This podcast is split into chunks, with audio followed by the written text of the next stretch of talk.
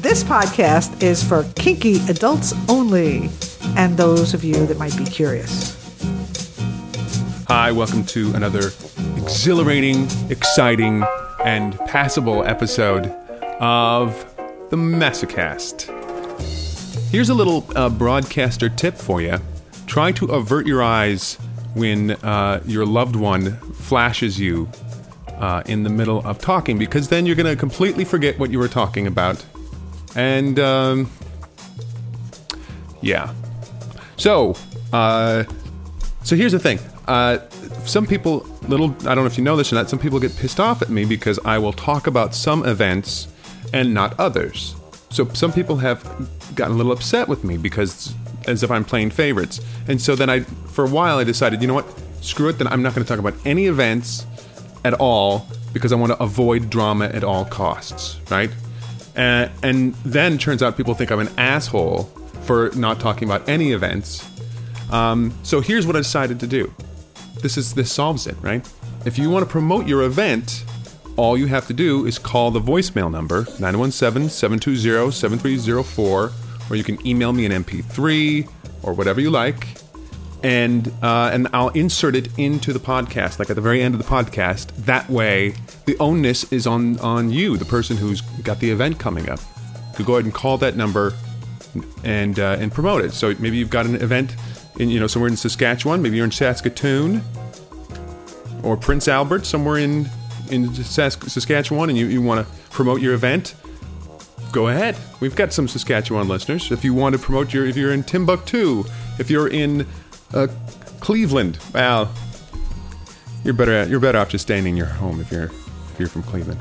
Um, but yeah, go ahead. That's the number. Oh, before I forget, I have to thank Eden Fantasies, EdenFantasies.com, where you can uh, save 20% on your order if you type in EFCast on checkout. Right now, they've got uh, actually a spring clearance sale going on.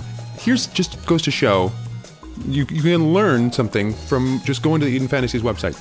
I had no idea that there was a, a, such a thing as penis extensions.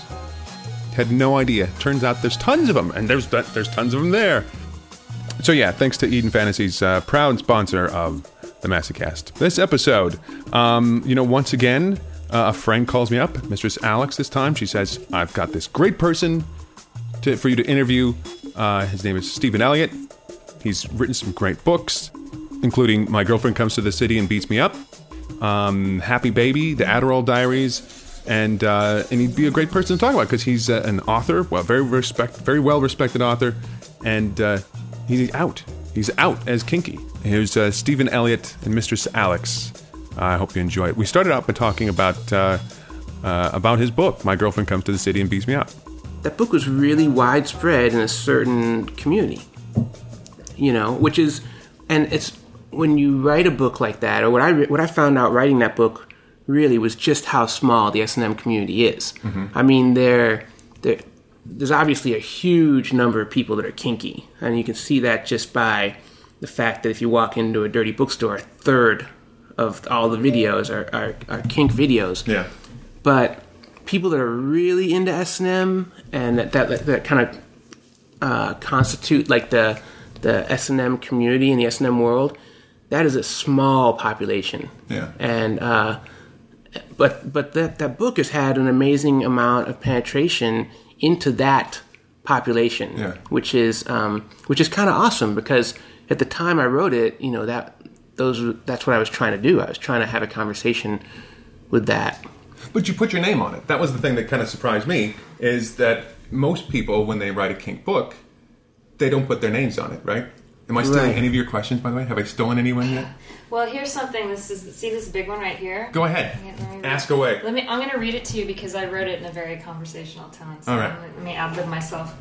So there was this bit in the intro to my girlfriend comes to say. Remember when I um, told you I was going to plagiarize you? Yeah, and I said you remember? should. Yeah. Well, well, you- you- you, that- gave, you gave me permission, didn't you? which you didn't need. And I said, well, the reason why is because I thought you made a really important statement right in the intro, and um, but I didn't plagiarize you because I was just teasing. But also, I thought we could talk about it here today. Uh, and I'm going to quote you. you said as kinky people we need to talk to our non-kinky non-kinky friends about our desires we can't wait for the approval of others we must force them to accept us we will never have political power until we let the politicians know that we are not ashamed so um, what are we going to do when we get all this kinky people power? And the other question is, uh, will we still be kinky if we're not ashamed? Those are pretty awesome questions, actually. They're really important. Well, there's three things I think going on. The first is that I uh, I wrote that intro to the book.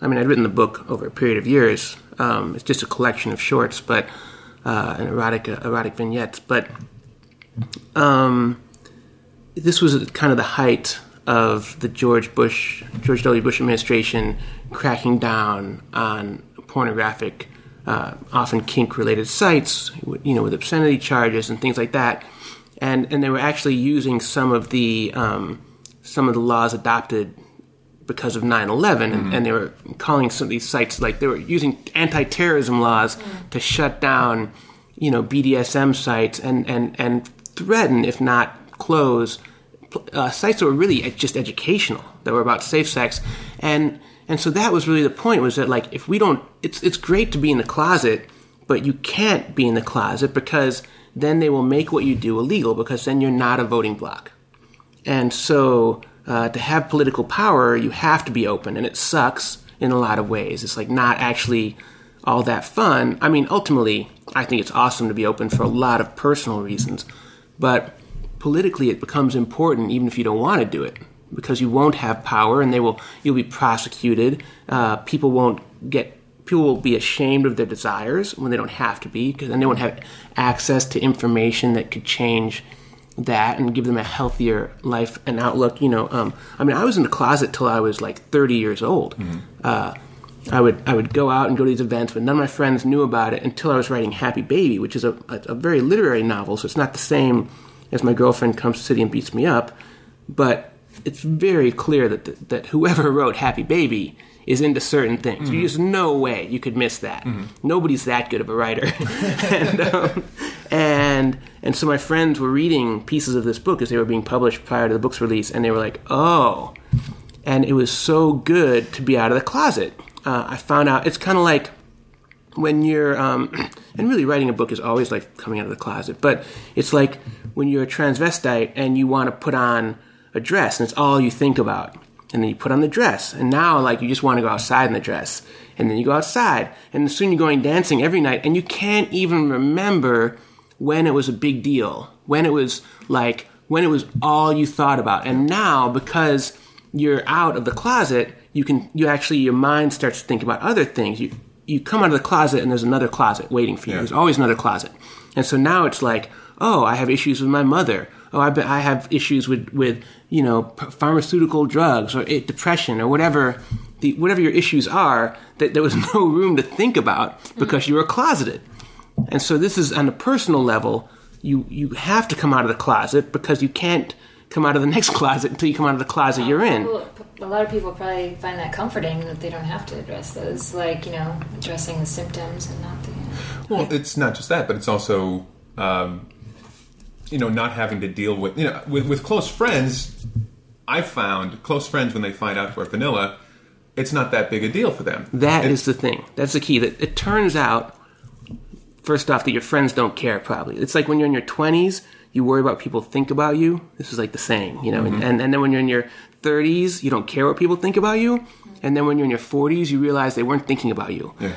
You know, you know, like nobody actually cares. They've got other things on their mind. Um, well, family is the is a big family is a big right, is a big thing, but How, still, well, for me, it's not an issue. I left home when I was 13. Mm-hmm. You know, I was a ward of the state, so yeah. I don't actually have to worry about that. Um, but the, the thing about I do understand that it's not sexy in some ways when there's no when you don't have the mystery like like a lot of things like uh, like when you're doing S and M a lot of times the fear can be really erotic. But if you if you've really talked everything out and you know each other really super well and you kind of you can you can lose that yeah. depending on on the person. Um, so I, I, recognize that, but I think that that's like you're just not hurting them hard enough. it's like if you can lose that fear. Certain certain people but not, not but not everyone.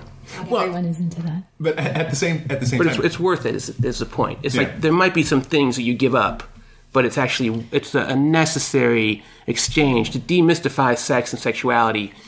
Is you do lose something, but it's a trade off that that where the benefit where the good way outweighs um, the bad. But there's also something else you touched on that I think is that I've thought about a lot and is really important is what happens when kinky people have political power. And you know what happens when they have political power? They act just like the people acted toward them. And this happens in every social movement. Like I'll give you a couple of examples. Like I was on the I was, was on the uh, van for the Sex Workers Art Show, which is this great thing. And there's 12 of us, and I'm the only nominally straight person on this van in this van, and, and I say that I identify as as queer uh, because I don't even like vanilla sex. I don't have vanilla sex almost ever in years, and um, and and they were like. No, you're the straightest guy. No, you're straight. You're not queer. Like they were telling me, they wouldn't let me be queer, Mm-hmm. and I thought this is so funny. When I I, think you look kind of queer. thanks. It's cute, though. and, and but the, the the thing was that they were acting like the pe- they were acting like the people that they were against the people that wouldn't let them be Yeah. queer that now they were and and here here's the other example talk to someone in the kink community about uh, asian fetish you know and this is this is great. This is this is the great this is a great like divining rod. Like if you want like you see all these people they're either asian sex workers or they're ethnic or something but they don't want you to have a fetish they don't want you to fetishize their ethnicity mm-hmm. right? So here they are they're making their living on on fetishes which which they know they know are not chosen. I think we all know that. You don't choose to be into this. This is just what happens. Mm. So nobody nobody chooses an asian fetish and there's all this like false uh, stuff around that, like oh, people are into Asian women because they're into women being subservient, or because they hate women, or, or other things. But there's nothing, there's no research or anything that backs that up anywhere. Yeah. And it's just, but you, it's it's much more a gut reaction, and then they're that they're justifying, they're rationalizing. So here you have people that are saying it's okay, it's okay to want to to be fucked in the ass. It's okay to be submissive, to be a boy dressing as a girl, to get your breasts removed, to get breasts implanted, all these different things. But it's not okay to have an Asian fetish, as, as if anybody has any control over whether or not they have an Asian fetish, and suddenly now you're a bad person for having this fetish, and that comes out of the kink pro sex community. And so, so that's it's it's really tricky. Yeah, it's true. The more you drill down, and there's always going to be something. Oh, but you know, we're so inclusive, and we love everyone, and, and this is the most inclusive community, I believe. But then there's always, oh, those people are really weird. Yeah. Uh, and those those financial doms aren't really dominant, or those people into racial play are. You know, I remember I've had discussions about these things on the boards, and uh, it's like. Come on, and like people are sit in judgment of these Well- people. It's really it's kind of amazing. I think there's a lot of people who uh, who really enjoy the fact that there's someone who they perceived as more fucked up than them. you know what I mean? It's like there's like Yeah. like for me, there's a long time that was like, you know, this is just what my person. Of course, this fill in the blank with any kink, right? This could be anything. But for me, I was like, yeah, I love all this stuff. But at least I don't like someone shitting in my mouth because that's fucking weird. You know what I mean? There, I, I justified it in my head. It was like, you know what? I'm pretty normal compared to. You know, whereas at the same time, there's someone out there who's going, you know what? I might like getting shit in my mouth, but at least I don't like getting fucked in the ass with a strap on like that ex guy. You know? So uh, there's just something about, you know, at least we're not worse off than this other person or whatever. You know? It's total. It's total like noble savages. It's the idea of if we're all created equal, then we are just as capable of hate and small mindedness as any other group. Yeah. And and unless you build that, unless you build in something into your movement to fight that, you're gonna you're gonna always come up against this. Right? You know, you have you always have these revolutions, and they just take on the norms of the people that they displaced. Um, but of course, the, the, what I would what I would like people in, in, in the free in the pro sex movement and the kink movement to think about is that it's nothing. Your your kinks, your desires, your desires are never the problem. It's only how you act based on your desires. Like if you're a pedophile, it, that's not, or if you if you fe- if you fetishize children, that's not the problem. The problem is when you act on it and you mm. victimize somebody. If you have an Asian fetish, you know that's fine until you start treating a person like an object. Mm-hmm. That's not fine. So it's it's not the desires, They want to be treated like an object. and you've and you've negotiated it, and all these things. You, the, Blah, blah blah, blah blah. your desires are not your desires do not give you a free pass to be a jerk. Yeah.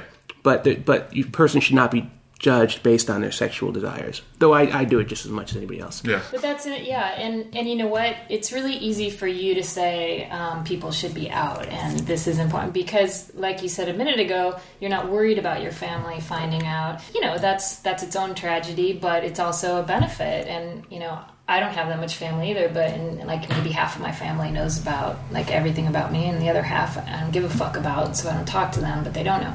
But there's it's also easy for you to say because you don't have a day job like most you know a, well, most i don't know a lot of submiss well, a lot of you know people in in the scene like and, and it's especially difficult from what i understand from a lot of the submissives masochists fetishists that are men to come out you know they can't come out to their coworkers or they're you know they're so entrenched in this vanilla scene and it's really it's it's nearly impossible for them Yeah, I, that that's true. That's true. It's it's easy for me to say it, but I, I still st- I stand behind it anyway. I like that you say it. I'm just saying. There was one other thing you mentioned that um, I thought was really interesting, and that is uh, what was the last question you asked about? Will we still be kinky if we're not ashamed? Will we still be kinky if we're not ashamed? And it's uh, uh, If it's normal, if it's normal. It depends on what your kink is, I think. But if your kink is closely related to that, then I don't know. It would change. It would just change. I was hanging out at um, at kink.com a lot, where they where they make it's like the largest. Make probably everybody in this, that listens to your show is totally aware of what Probably. kink.com is. You've written can- for them before. I've written for them, and Perhaps and, you're in porn that's on kink.com. and perhaps I am uh, in porn that's on kink.com. Mm-hmm. And there's also uh, and we created a reality show at Pervert. kink.com um, and, that I created. And, uh, and we made for Showtime, but didn't get picked It's not up. the one oh okay. And It's not the one they're doing the O story of O. no, no, That's totally different. awesome. But they, uh, but but being around that much sex and that many naked people all the time, and where everything went, it, it really lo- it did lower my sex drive. And actually, when I was a stripper, I also had like no sex drive. Sometimes when there's um, and I think that's a similar thing. Whereas like if there's an abundance, if it's not weird and there's no mystery, will it still uh, be fun? And uh, and I think for some people it might not be, but nonetheless, I think it's one of the. Nonetheless, I think we we got to go with that anyway because the, the political power is more important than that. Are you able to? Are you allowed to talk about the Showtime thing? Yeah, I don't care. Okay. Probably not, but I don't care. Exhibit A, Masocast. Woohoo! Um, so a, a reality show is based on what happened at Kink.com, and obviously they didn't pick it up. Right. We I created a show. There's a, and there's a little bit of uh, conflict around that. Actually, I think there's other people that felt that they created it, and uh, I sold it. We sold it as a group to Showtime, and then I was I was really I was pretty much pushed out at that point. And then I was just a creative consultant, and I had no say in what they were doing.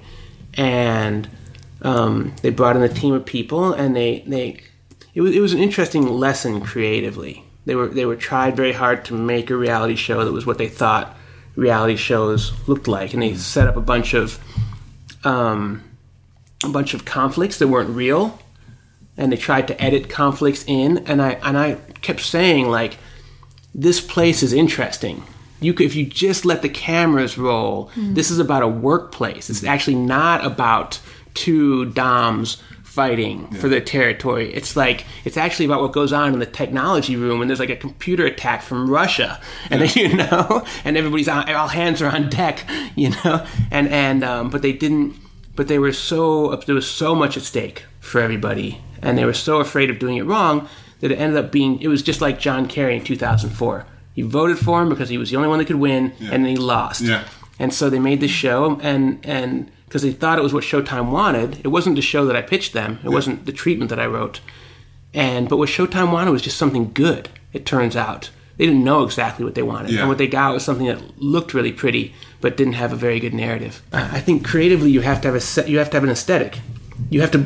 You, in any creative project, it's my belief if it's a book or a film or a television show, you have to try to make something that you think is good. That's your that has to be your that you have to prioritize things. Yeah.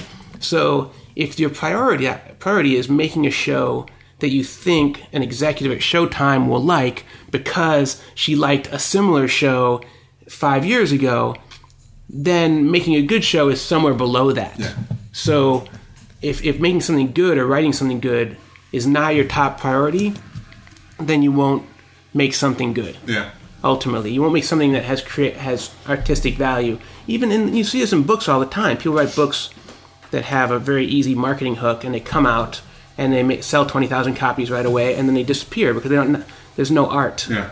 You know that's not that's not art. So back to your stripping story. Mm-hmm. Not not to No, that's fine. not that this is fa- I assume this was fascinating. I wasn't you were stripping and this was like a little while ago, a few years ago, 10, 15, 20 years ago. Yeah, it was like uh, seventeen years ago, So you're in your 20s early ish. twenties.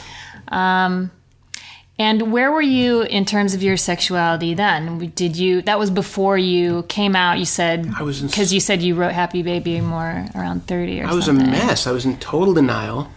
Uh, I was stripping in gay clubs for for no not very much money at all. Because you thought you were gay, or No, because I wanted uh, people to. I wanted people to find me attractive. I wanted to believe that I was attractive, and I couldn't.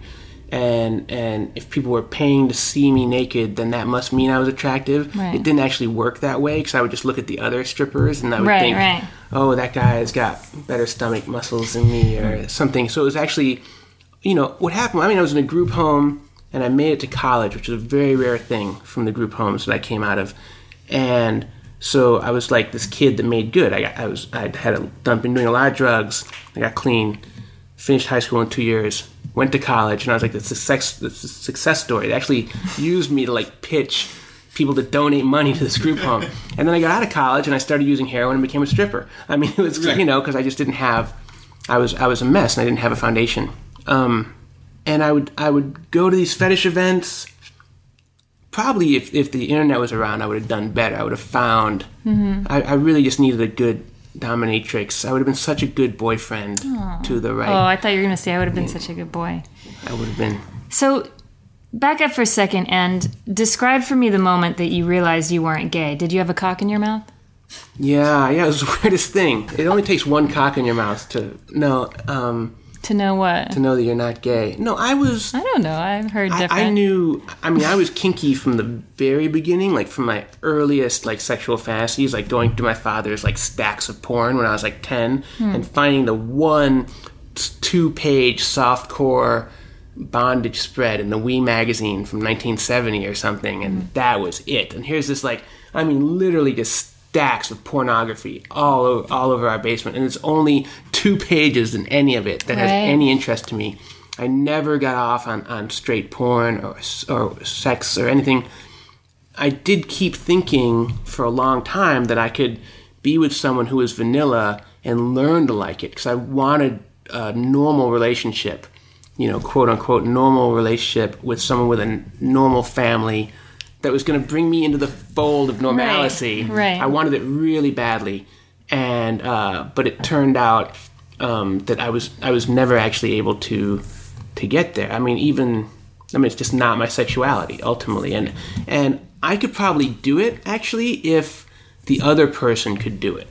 Like I, ha- I have a, a good friend who I'm just crazy about. We stay up all night playing Connect Four. We talk. We you know we have everything except sexual chemistry.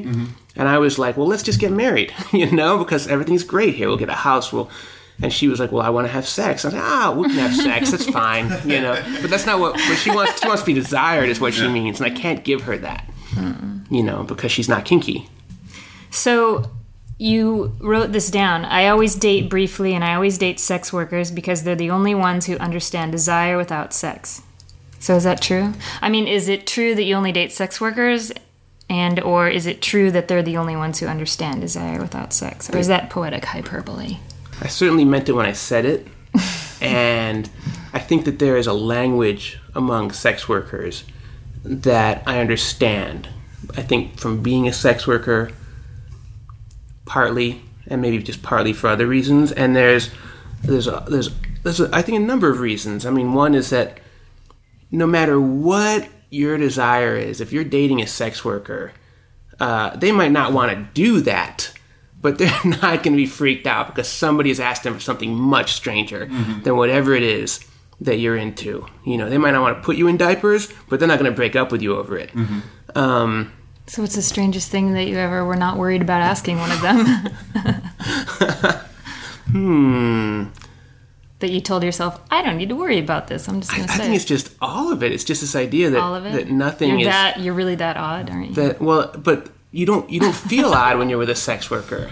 You feel like Sounds you like you feel, like accepted. You don't feel odd when you're with someone. the only person who not a- says they don't feel odd is the, is the person who feels really odd. I feel odd when I'm with someone who's not a sex worker because then Ah. it's like it's always weird. It's always there's always this like yeah, what's up with them? You people? know I I mean you know they think that you're like kinky so like oh well then I'll I'll tie you up and then we'll just we'll do that and then we'll just do all the normal stuff and we'll have this vanilla sex and mm. and everything else and it'll be Gross. great and and it's like yeah it's like they don't understand like no actually I don't have that side Yeah. I'm only kinky actually I don't have this like straight vanilla side where we're just gonna you know I mean Not that there's anything wrong with that. I ca- and, and not that I would choose the sexuality that I have. Mm-hmm. I wouldn't. Yeah. You know, at all actually, and that's that's the thing. But it's simply, it's not. I don't think it's great to be kinky. I I'm not pro kink. It's rather I'm pro accepting who you are and working and exceed, uh, succeeding within your limitations. But I, you know, I have yet. This is this is the thing. I, I have not been able to have a successful romantic relationship. Not really. Not since I was like 25.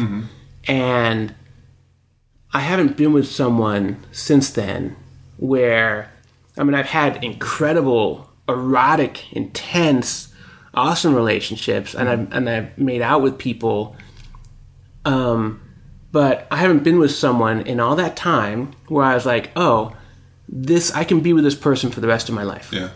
you know that or I, even if i thought that i could be i haven't actually thought that that was on the table i've thought maybe for me like i could be with this person for the rest of my life but this person there's no way this person is going to be with me for the rest of their life you know like you just knew going in that it was just not conceivable um, and and and it's funny, you know, like when I was writing the Adderall Diaries, which is a memoir, and this was this was kind of the, the dilemma that I thought I was going to solve. You know, like like when you're writing a memoir, it's a you're, it's a search. You know, uh, I mean, I think it's a search for honesty, right? But your honesty is like bordered by self knowledge, so you can only be you can only be as honest as, as well as you know yourself. And then and I thought that I would figure out my issues with that. I found out, I figured out all these other things I didn't even know I was looking for. I had like incredible closure with my father, which was amazing.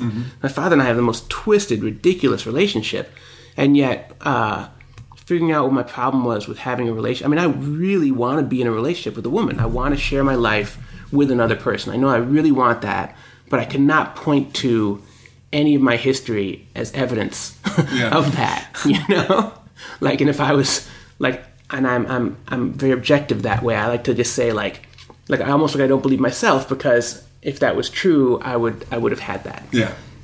It's not like I don't meet people. I do meet people, Yeah. And I heard you're a slut. But I'm only a slut by necessity. Uh, I, th- I think that I'm actually a very monogamous person because when I'm with someone, I don't fantasize about other people. Like if I'm with someone and I'm really into someone, when I masturbate, I think about them. I don't like I don't get off on variety. But then if I'm not in a relationship, then I'm trying to like okay, like I'm I'm kinky, but I still I still want to sleep with someone. I want to cuddle.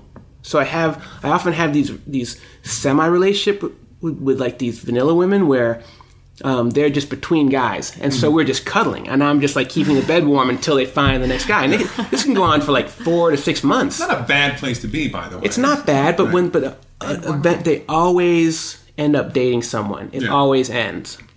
Um, and then so like I have there's like a person in San Francisco. There's well, there's a couple of people in San Francisco that I play with, very semi regularly, irregularly, you know. And then there's other people that I just have these like really cuddly relationship, and I, and I and I have a lot of like vanilla girlfriends where I'm like I'm like their gay friend, even though I'm not really gay. Yeah, but it's this idea they know I don't want to have sex with them, Yeah. and so they like uh, they lay all uh, they lay all over me. They're very like they're very physically affectionate in a way that I don't think they would be with with a guy that they thought was you're trying not- to have sex with them. You're you're not very intimidating. Aw. See, see what I mean? Do you mind if I ask what what is your sex? Because you know, for me, I like many different types of things, including vanilla sex. Right? when I'm really when I'm really inten- when I'm in an intense S and M relationship, sometimes vanilla sex can be incorporated in there, but it's not the main thing. It's not even close Yeah. to the main thing. Like I was in a long term S and M relationship, and occasionally we would have sex, but it would only be only after. You know, like 16 hours of intense bondage and Yeah. needle play and everything. And that's the one you wrote a lot about in My Girlfriend, etc. My Yeah. girlfriend comes dot dot dot. Yeah, that's what the, I like to call one. it. yeah, uh, Lizette. She, her name is Lizette in uh, in the Adderall Diaries, and Eden and My Girlfriend Comes to the City and Beats Me Up. Um, yeah, we had this incredible S and M relationship. So, but basically, um, I'm mainly into into power exchange. I'm not. I'm not. Uh, I mean, I'm I'm not into you know penetrating a woman. I mean, that would be the I think the, the, the basic definition of. Uh, I'm not I'm not like a super masochist or anything like that. Um, Super masochist. super masochist. Don't worry, I'll save you. Oh wait. Don't. But I bet you'd look cute in the tights anyway. Aw, say the see? sweetest things. I know we have to cut all that out We do. because I'm not nice. Okay. Yeah, she's Or a, sweet. She's a horrible person. Yeah, You're not. super masochist. Don't worry. So, um, describe how to pick a dominant woman out of the crowd who nobody else can tell is dominant. I don't think that you can do that. Only, I'm just asking that because I you think once talk you you wrote that you, you were able to do that, or you told someone. No, I told someone that you couldn't because it's in the end of the Adderall Diaries when my father says to me, uh, he says, "Oh, that that woman looks." My father is always trying to poke, and he's like, "Oh, that woman looks like she'll dominate you." You know, she looks, and he's pointing these kind of like. So you're mean-looking- telling me that you can't scan a crowd and pick out a woman who is likely to be able to dominate you. No, not at all. And, and I think they often do not at all look like what the stereotype That's my point, I guess. What do they look like then?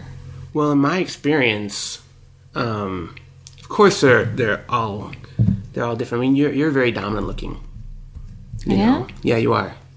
Because you're tough and you have you wear like boy beaters and you have cool tattoos and you know kind of rock and roll hair and and uh, I like where this is going.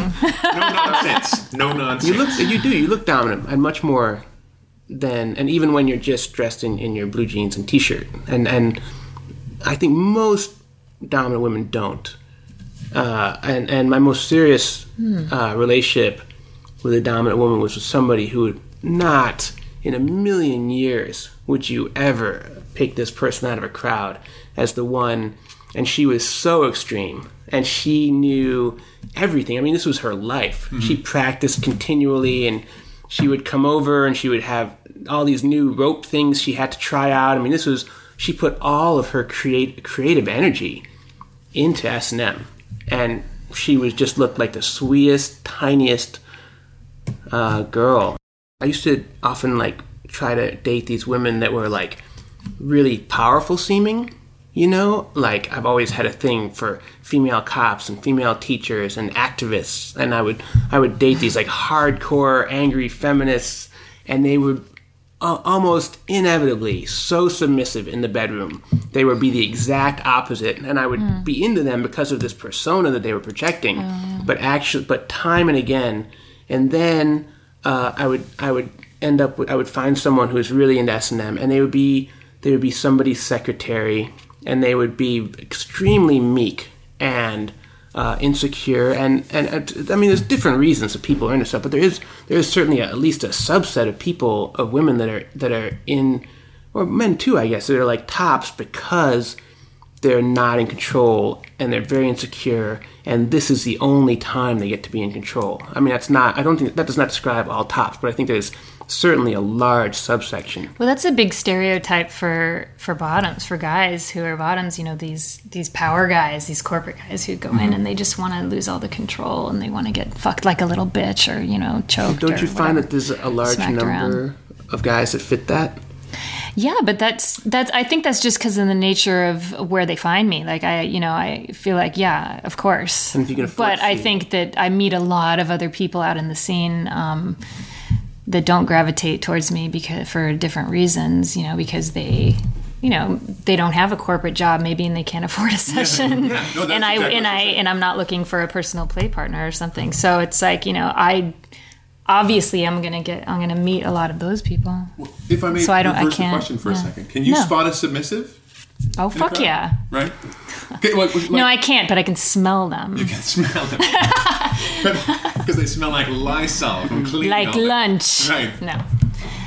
I like to think I can, but I think it's just a game I play. But you know, and I I tell myself, uh, yeah, I I actually this is funny. I had to go to do a grand jury thing because I was involved, like I was a witness to a, a burglary. And so I went to the grand jury, and it's fucking boring to do that shit. So I was sitting there waiting to be called in to talk to these people, and um, there was a bunch of cops and lawyers and miscellanea, you know, standing around, and I played the game where I'm like, hmm, what's which one's the biggest pervert in this crowd of like, you know, butch-looking guys? And I totally picked him out. It only took me like 90 seconds, and I was thinking about, yeah, he would be on his knees like that, and he would be. Right. Pervert, look for the one with the mustache. If you're looking for kink, then it's Pervert's a little easier spot. yes. No, it, it is what I say it is, and then that's exactly my point. It is what I say it is Yeah. because I don't care. In the end, it, I don't have to believe I'm right about No, it, and I don't care. It's, it's all really a game. find out, right? So can you do it? Not. I don't know. And I don't give a fuck. Yeah, and if and if in the course of this podcast we disagree on anything, I defer. Well, obviously, but I love people stating the obvious. This episode of the Masocast is brought to you by Eden Fantasies. Type in EFCast upon checkout and save 20% on your order. Dating sex workers. okay? Back to dating sex. I'm just, well, just because uh, there's a lot of people.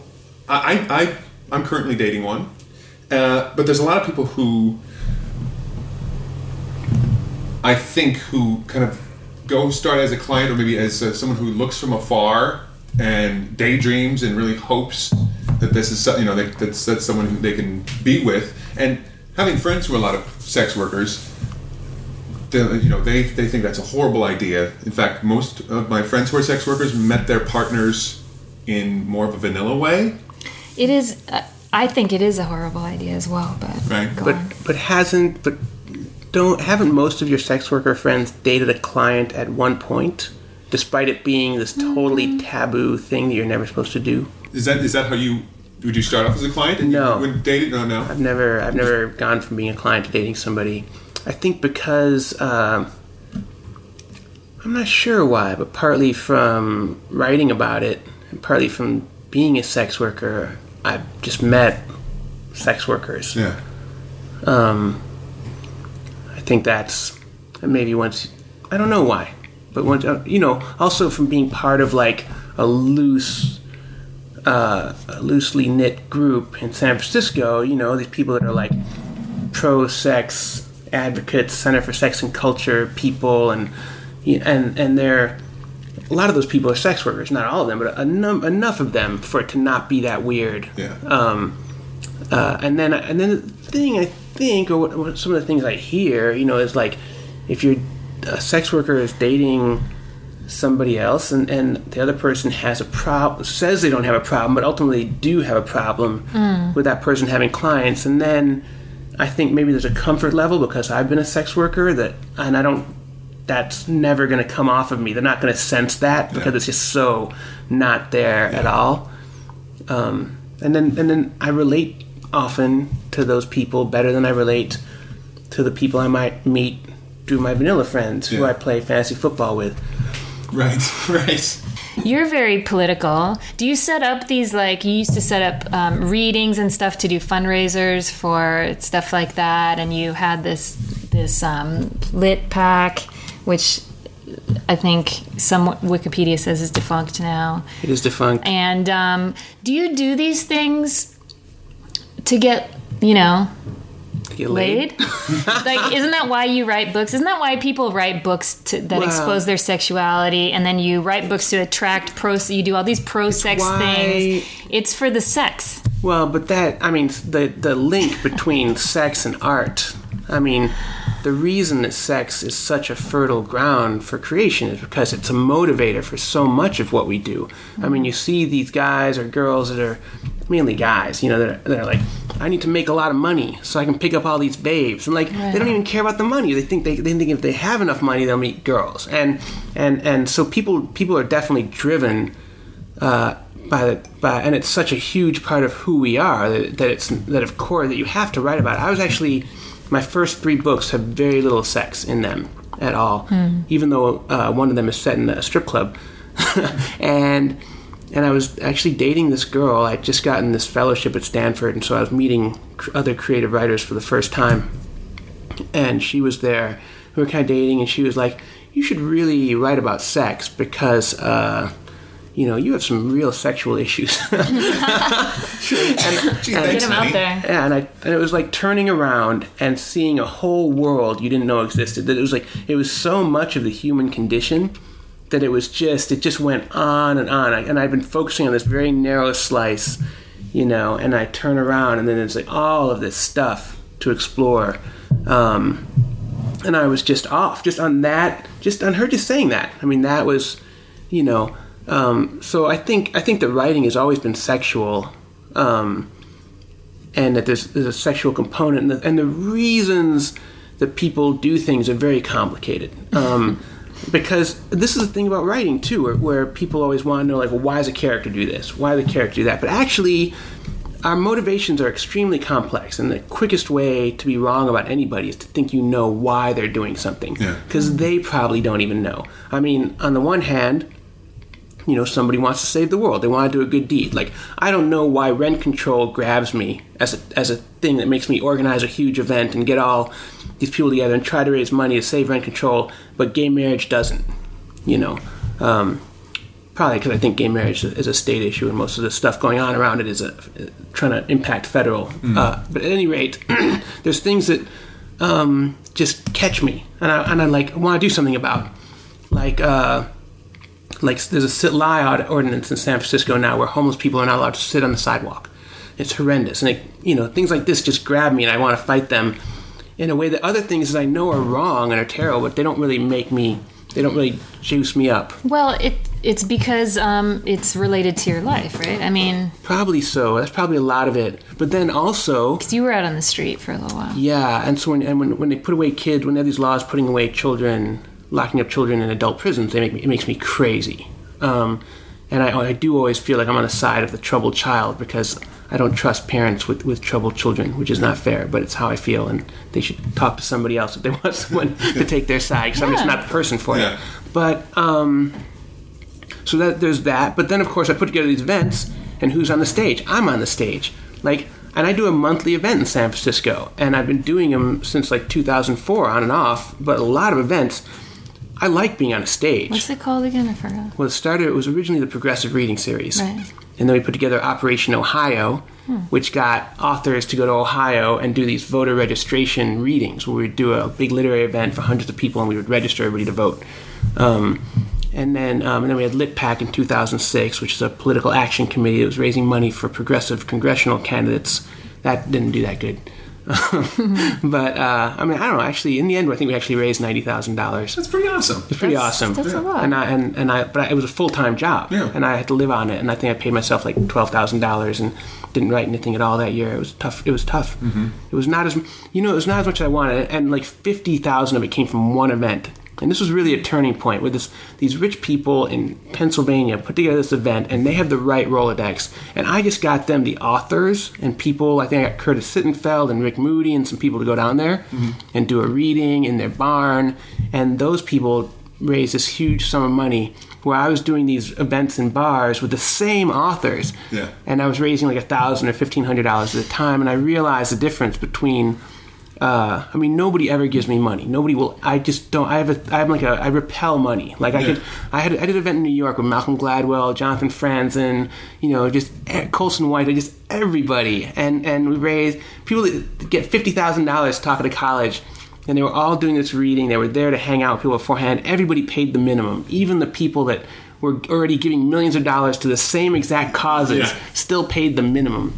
Um, but I put together this event in San Francisco for Robert Mailer Anderson, or in, in his house, and he's like one of the most rich, richest people in San Francisco. Him and his wife Nicola. I think Nicola is actually the person who's the billionaire, and he just married really well.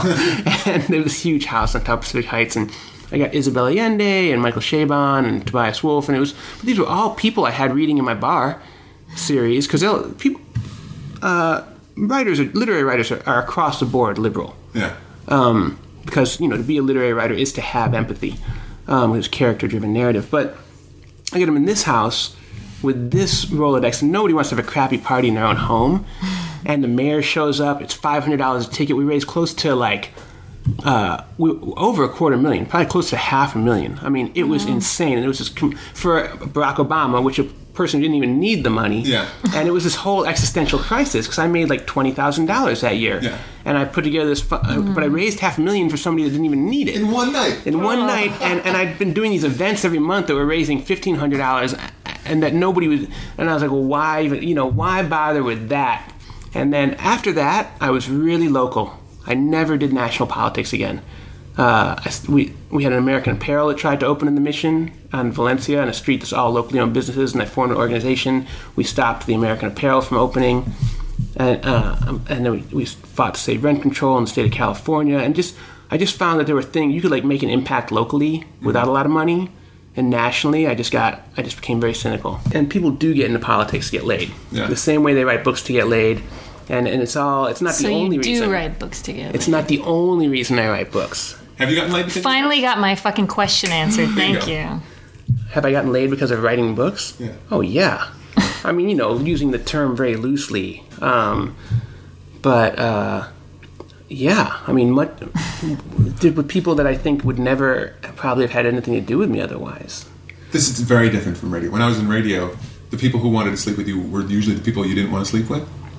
You know, it's because it would be the ones who just obsessed with you right before they went to the monster truck rally. in every in every in every demographic there's somebody who's in this like impressive position Yeah. who's impressive to this group Yeah.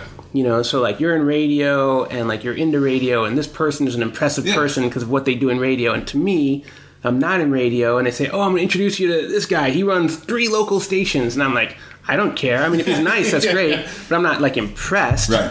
you know, because he's not he's not part of my uh, cohort, you know. And so in every in every world, you know, you have that, and, and so you know, writing a book is is a, is a thing. So do you do get fan mail, or should say, mail from people, women who think that they are what you're looking for.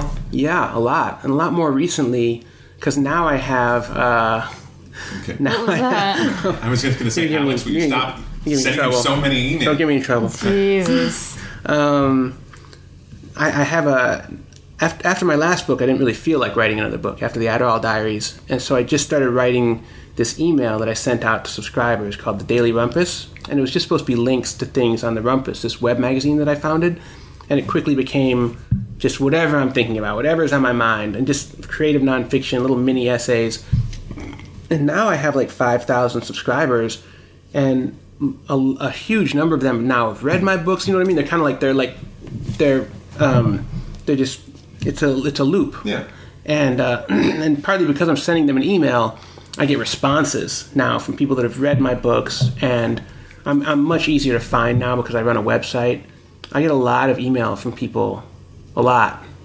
It's nice. So when a woman says, "Hey, I've read your stuff," you, Well, on now your I'm- answer, do you say, "Hey, that's really nice"? Do you say, "Send me a picture"? I mean, what do you? Well, sometimes I'll uh, take their email address and I'll put it in Facebook so I can see their picture, which is fair because they know what I look like. Absolutely, Isn't that? I think that's fair. it is fair. I do it. I do it as well. Not in Facebook because I'm not into Facebook, Right. but I do it other places. But the um, but but I'll, at the same time, I'm much more.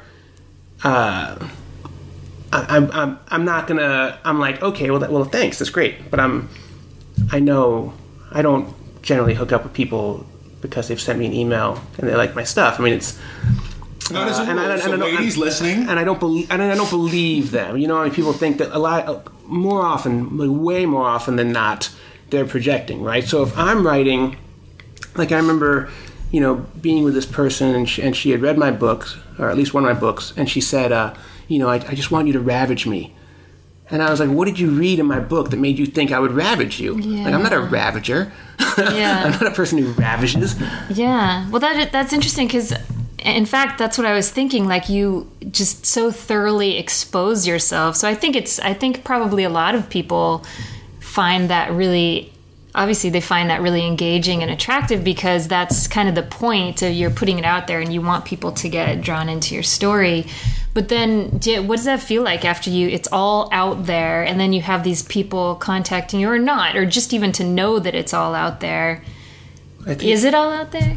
It seems like it's all fucking out there. I mean, from I- what I've seen, I mean, I try. I can't even imagine. I try. I mean, obviously, obviously, we like we're always shifting and we're changing, and, and in any situation, especially sexually, the other person is the variable. Hmm. So I might be into something with this person, I'm not into with this person. Exactly. You know, that's And what I always tell people too. So people could be wrong, but I think overall, being open and honest about your desires is much more likely to help you meet someone who has compatible, you know, equal and opposite desires than not, mm-hmm. than otherwise.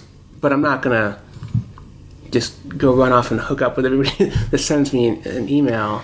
But but I mean, apart from the hooking up question, Right, just yeah. like what you know, because you might be well, you might be like the most out person because we talked to. um I remember talking to Phoebos. That was interesting about how it was the evolution of her having to come out, and she was kind of like willing and not so psyched in some ways but and then for you you kind of touched on it a little bit about around that time that you realized wow you know so i'm coming out but now you're like it's you might be the most out person in the universe i mean if everyone in the universe read about you then you would be but, That'd be good. um, I think. I mean, I'm. but it's possible i mean it is out out out there I mean, know, I out think. there I think if you well, the, one of the things is, you know, the book has to come first, right? So you're writing a book, and the most important person is the reader, and you can't hold back anything in the book that the reader might want, right? I mean, you can hold back something that's not relevant to the story. You don't have to tell everything because that's boring, you know. But uh, if the re- you can put the reader first, and if you're gonna, if your memoir is gonna be an honest exploration where you're searching for answers, then you know, then then you then you're gonna go pretty far out there, and you don't know what you're gonna find. And I think, and, and being a writer, you are continually taking a personal narrative, so you should know yourself better than the average person. You know, not there's other people that are doing the same thing, but a lot of people aren't. Um, and and the goal, if the goal of the memoir is to be true, then it should be an accurate representation. I mean, I hear a lot of memoirists like saying, "Oh, well, that's not really me. That's mm-hmm. just my literary persona," and I think that's a cop out. It's either and it, and it's a failure of the text mm-hmm. because it should be accurate. I mean, things change. You know, I'm I'm you know two years different than I was when I wrote the. well the way you think about it changes your perspective because you have additional experience in there so you, you think about it differently but it's still the same story someone said to me not that long ago, they're like, somebody I've known for a long time, like, you know, I had no idea you were so screwed up during that period when you were writing the Adderall Diaries. And I, my response was like, why do you think I'm not that screwed up now? Like, why? what makes you think that that was something that happened then and is over? Like, that's Yeah. I'm, I'm exactly the same person. yeah. Well, you're so comfortable with being screwed up. It's like everyone feels comfortable with you. It's a coping mechanism, but I'm still, I mean, it's still a very What screwed was up the person. thing when you're, um, wow. What was the thing? Was there anything that you're writing about that you kind of were like, I'm not so sure that I should, or like, you know, I don't think you can do that. Um, I don't think you can. If you, so you didn't try to second guess yourself at all when you not for that reason. I mean, the, For the- what other reason? I mean, the reader has to come first. Just because the other reason would be that it wouldn't read that well or something. Right. Like a lot of times, like you don't you don't have to say just. I'm trying to get you to tell a dirty story. So here's Jesus here's an example. Uh, What the fuck do I have to say? an example would be I didn't go that much that deep into like my stripping in the Adderall Diaries because I had really written it all out previously and I had unpacked it. and I didn't have that much to add, and so I don't think you add you put something in the story just because it's salacious. If you don't have anything to really say about it and you don't have any insight, Yeah. then you don't you don't put it in. You put it in because it uh, somehow illuminates the story and the themes that you've been building out. See, on. I write the opposite way. I like to only write about things as salaciously as possible. It's just if it's a hobby for me. I'm not like I don't do the Your things. writing's hot. I don't do. Yeah. Yeah, you want, but you want a shock, right? You kind of go out. No, don't I want people to like have to jerk off. Right. Yeah. Do, you- do your other uh, cohorts in the industry? Do they have you? Have you noticed now that you're out, whether it's since because you're out, that uh, they react a different way to you, or because of my sexuality? Yeah. No. No? Nobody cares. I mean, I think one thing I do notice, and I really notice this, nobody ever tries to set me up. it's a good thing? Ever. Nobody, like, of all my, like, I have, I have, all, I have my, my closest friends are very vanilla. I mean, they're just the most straightest. They're exactly, when you think of, like, straight vanilla, this is actually, that's who, that's, this is what you're thinking. Yeah. This is, um, and, and just nobody is ever like, oh, I know the perfect person for you. Just never ever happens. And sometimes I find like a, like I remember it was a couple years ago. This was like this beautiful woman that was working with a friend. She was recently broken up, and um, it's me and this friend and this other friend. And she's like, "Oh, I know the greatest girl. I'm gonna. I gotta introduce you guys." And I'm and I'm like, "Hello, I'm right here," you know. And it's like it's like talking to this guy. Like, why? What? What about me? Why can't you know? But it just nobody even wants to go there. Aww. It's sad, right? Yeah. But it's about. part- You could also explain to them, look, you don't know. She might be kinkier than hell. Introduce, right? Right. I say introduce. I think it's because they don't want to imagine that this hot woman. That that's the only that is the only thing. They're scared. You know, they don't. Oh, and other otherwise, nervous. Also sometimes you get these really dumb off-color jokes yeah. that, that you just like learn to live with. Where like I'm playing poker with a bunch of guys, and I'm like, "Aha, give me your money," and the guy's like, "Hey, I thought you were submissive." Like that's funny. Like it's Yeah. not funny. No, yeah. You know, and it's it, and, uh, sometimes I just say whatever, and other time, and if it goes on after a while, I say like. You know, do you make ass fucking jokes to your guy friends? Yeah. I mean, do you like do you think that like their sexuality is just up to be made fun of and is good for humor, or is that just or is that just specific to our situation? Like, we'll like it's, eventually I'll call it on them. I'll I'll make them Yeah. uncomfortable because they really just need to know. It's not I don't get mad at them or anything because I understand. You Right. know, they don't. This is a new situation for a lot of them, but ultimately, I don't think anybody really cares. Also, I, I think it's also they're trying to be one of the guys with you. Yeah, right, they're trying to They're trying to be nice. They're Right. trying to be good, and they're trying to be like, hey, you know, Right? It's not because they're bad people. It's just that right? you ha- you know, and so you have to talk to people about this stuff. Yeah. Yeah, because it's it's a it's human nature to want to give people shit, especially if you like them. Almost like I know that when I like people, I just fucking you know. I, sometimes I'm really mean to them. I don't know. It's it's weird. But th- that's normal, right? I've always wondered, Alex, how does one tell if you if they are your biggest enemy or your closest friend? Because well, my biggest enemy never hears a word from Okay, me. well, there so go. that's That's it, that's that's how. That's how. Speaking of normal, shut up. So in the in the epilogue of that book, um, in the My Girlfriend book, you talk about the fact, and you'll I'm sure that you'll uh, phrase this the right way, um, that really you're just a normal mainstream all American boy. This is funny. So I wrote that at, at the high point of this relationship. Oh, okay. Um, and there's a way in which I feel the trajectory of my girlfriend comes to city is not honest because it just ends at a moment. It ends on this this up this high note. Like it just gets better and better, you know, and slow as I learn. yeah. But it, eh, you know, but that's not where the relationship ended. It was where I was at at the time I wrote it. yeah, it's a slice. It's you know. But I, but I knew that was not where the relationship was going to end. Is a thing. Sure. But but one thing that I was wrong about. So I was in this relationship with this woman, and we were having we were doing a, having a lot of sex, a lot doing S and M. You know, I mean, there was a time we were in bed for like four days at one point. It was really intense and kind of great, and I'm glad I did it. I don't know that I would. I don't know that you can really live that way, um, but in, I, I would cry a lot originally in our relationship because I was kind of like processing all this childhood trauma, and I would be would be doing it. She, she'd have me all tied up and stuck full of pins, and she was really into cutting, and I was really into cutting. I didn't know that until I was with her. With her, really cutting nice. and and I would start imagining some of these things that happened when I was younger. Um, some very like traumatic stuff with my father. You know, I slept on the streets for a year. I was in these really rough group homes. Um, my mother passed away very young, and she was very sick. And I would start crying, and I would kind of have these like. And then one day we're we're one day she's got me all tied up, and, and she's got her strap on, and she's Was it uh, big? I, I can't take a really big strap on. Oh, you know, I'm sure you could. I'll try. No, I can't really. Actually, I'm really, really bad at it. But she, uh, and and and I'm and I start to like. There's a moment where I like start to cry, or I'm about to cry, and I realize that like I'm not crying about anything. Like I've processed all the stuff. I've cried so much with this person that now I'm just like trying to call up something because it just feels good. Like it's not, you know, I'm not actually about, it's not actually Habit, about anything. maybe? Yeah, now it's just like this just feels good, so I'm crying, you know. And also uh Oh, that was one thing. And another thing with that person was we started having like vanilla sex. Admittedly, it was part of larger S and M sex games, but I had I was very comfortable with her naked, and I had not been comfortable with somebody naked before her. And I basically thought I was cured. I was like, oh, now I'm okay with women being naked. I mean, I had dated, I had had a girlfriend or a woman that I'd kind of been dating before her for like over a year that I'd never seen naked.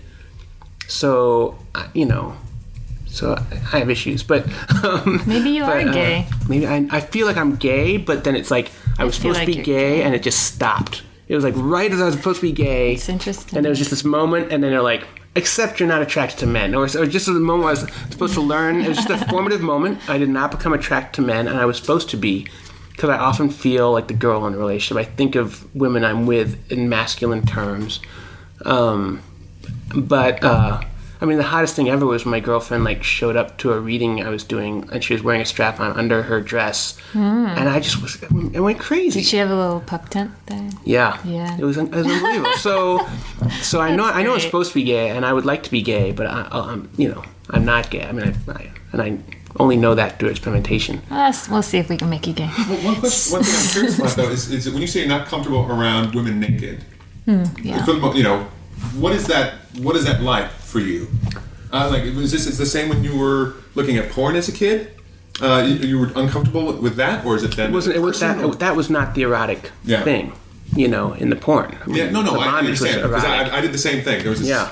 there was a sp- very specific. my sister's gay and she reads like Hustler and these like just really graphic depictions Yeah. of women and I was always like ah you know like it Yeah. was just this you know it's like medical I thought what they were doing and I, I just uh, I've just never been into it um, I think it's a number of things I think one is if I'm in a sit- I prefer to be in a situation where I'm not in control and then if they're naked it's much easier to deal with Yeah. because if I'm all tied up and, and whatever, then it's kind of okay. But if, if I'm not all tied up, then there's almost like a set of expectations.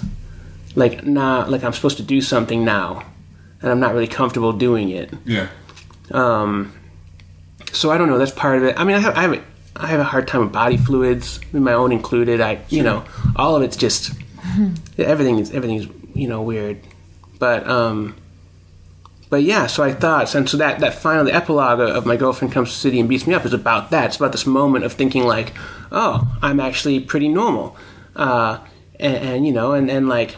I'm not really crying. I really, and I was, as we were having sex, and I was, and I was literally just feeling hungry, and I wanted the, sh- I wanted a chocolate shake, and you know, this is, I just wanted, I'm just getting fucked in the ass, and I just want to eat a hamburger, and that's just American, is what that is, and um, Yeah, that was cute. and but then, but the but the thing, that's the sad thing is that ultimately, when I got out of that relationship, uh, that just none of that turned out to be true. Like it was specific to that relationship. Yeah. No, I was not any more comfortable with any of these things than I was before. She made you feel like an American, Yeah, she made me feel like an American, but that was a which can be humiliating.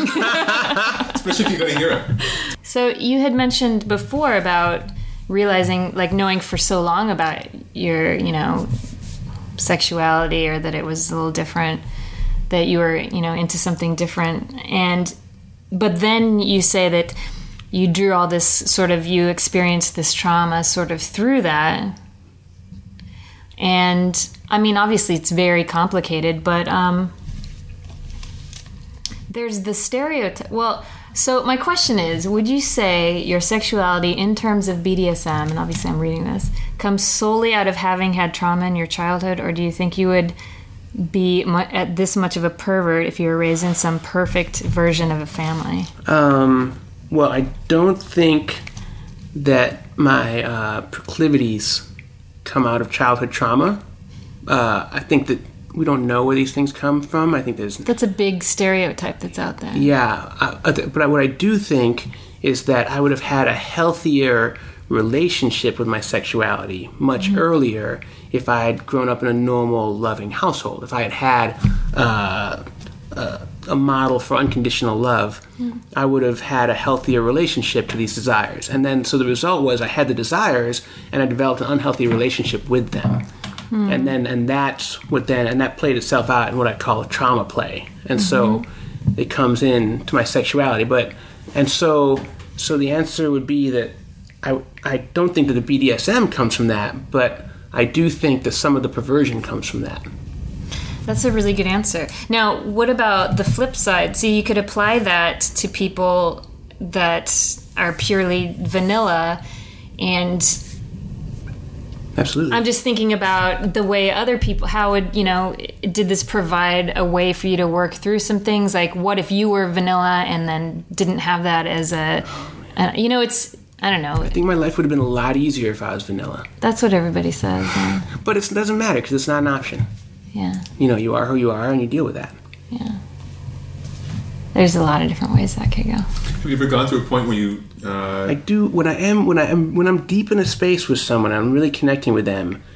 I mean, I, I feel ki- I feel childlike. It feels, and if I'm really and if I'm really dealing with something that I'm upset about, I immediately like my fantasy my fantasies get much heavier. Like the urge to be like encased and bound and unable to move, like get really strong in times when I when I'm stressed about something. You know, so there is a way in which uh, I lean on uh, BDSM, and then and also the, the fact that when I'm really in a scene, I become I just become very childish, and I and I try not to go there because I don't I become like like I'm not communicating. I want to communicate better, but I get so small that it becomes it can become very hard to There's communicate. other ways to communicate. So it's all really complicated. And what I worry about, what I think is really cool is that you're putting, you know, stuff out there for people to see and try and understand and you're moving into film now. You're writing screenplays and stuff.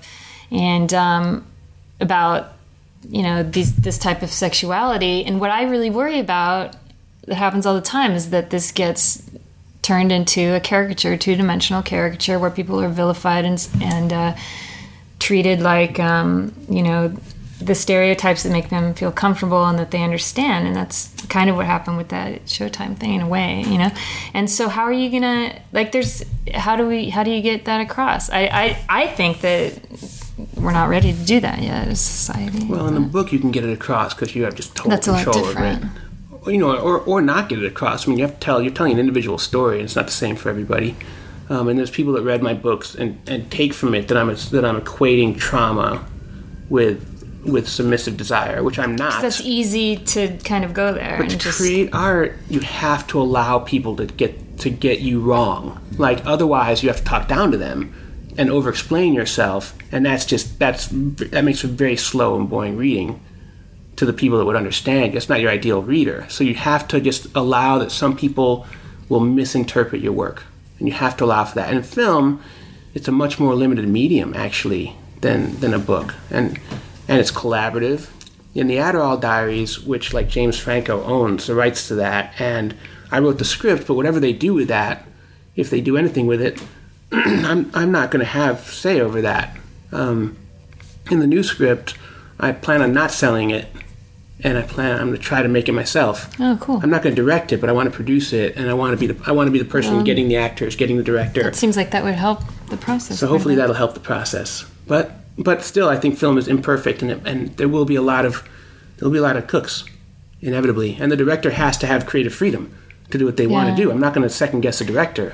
Bit. oh yeah who's gonna play you in the adderall diaries James Franco is supposed to play me. He's supposed to star and is direct. that, is that He- how that works well, he was supposed to write it as well, and I asked him if I could write that's a it lot yeah. because I didn't want him to write. Well, I didn't think that not that I didn't want him to write. it, I didn't think he would ever get to it. He was so busy, and so I asked him if I could write it. so he came okay. to you he's like i want to be you Yeah. and I would, Conversation. Well, my thing was like, I was like, I don't know if you're good looking enough. You know, like who's going to believe that you're with all these women? Um, no, it's, it's funny because it's true. it's funny because it's true. it no, it's not true. Um, he, you know, I mean, he bought the rights to it before I ever met him or had any communication with him. And then uh, he and his manager invited me down to see the premiere, 127 Hours in Los Yeah. Angeles. And so I went down and saw him and met met him, and, and I said, you know, hey, can I write the script? And he was like, really, man, really? You would do that? Really? He was, I mean, he was very, he was very sweet and very excited about it. And so I did. So I wrote the script. Um, but yeah, he is slated to play me, and he's also supposed to direct.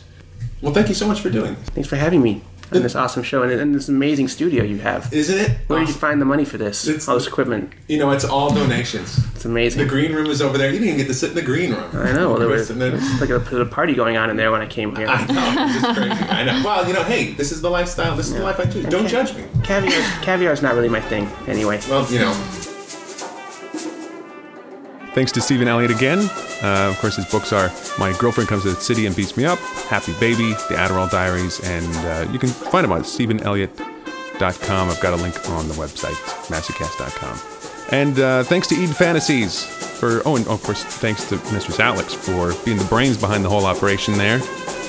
He, there's no way he would have showed up if, if she wasn't there. See, she's uh, she's she's lit bait. She's lit bait. I think that that's what Alex is. Uh, and yes, Eden Fantasies. Uh, check out SexIs magazine. You've got uh, stories, advice columns from some really awesome writers. Some of whom have been on this show. They'll they'll openly admit to it. And don't forget to enter EFCast upon checkout and get 20% off your order. They've got their spring uh, clearance sale right now. Go, go before it's too late. Thank you for listening. We will see you later. Bye bye.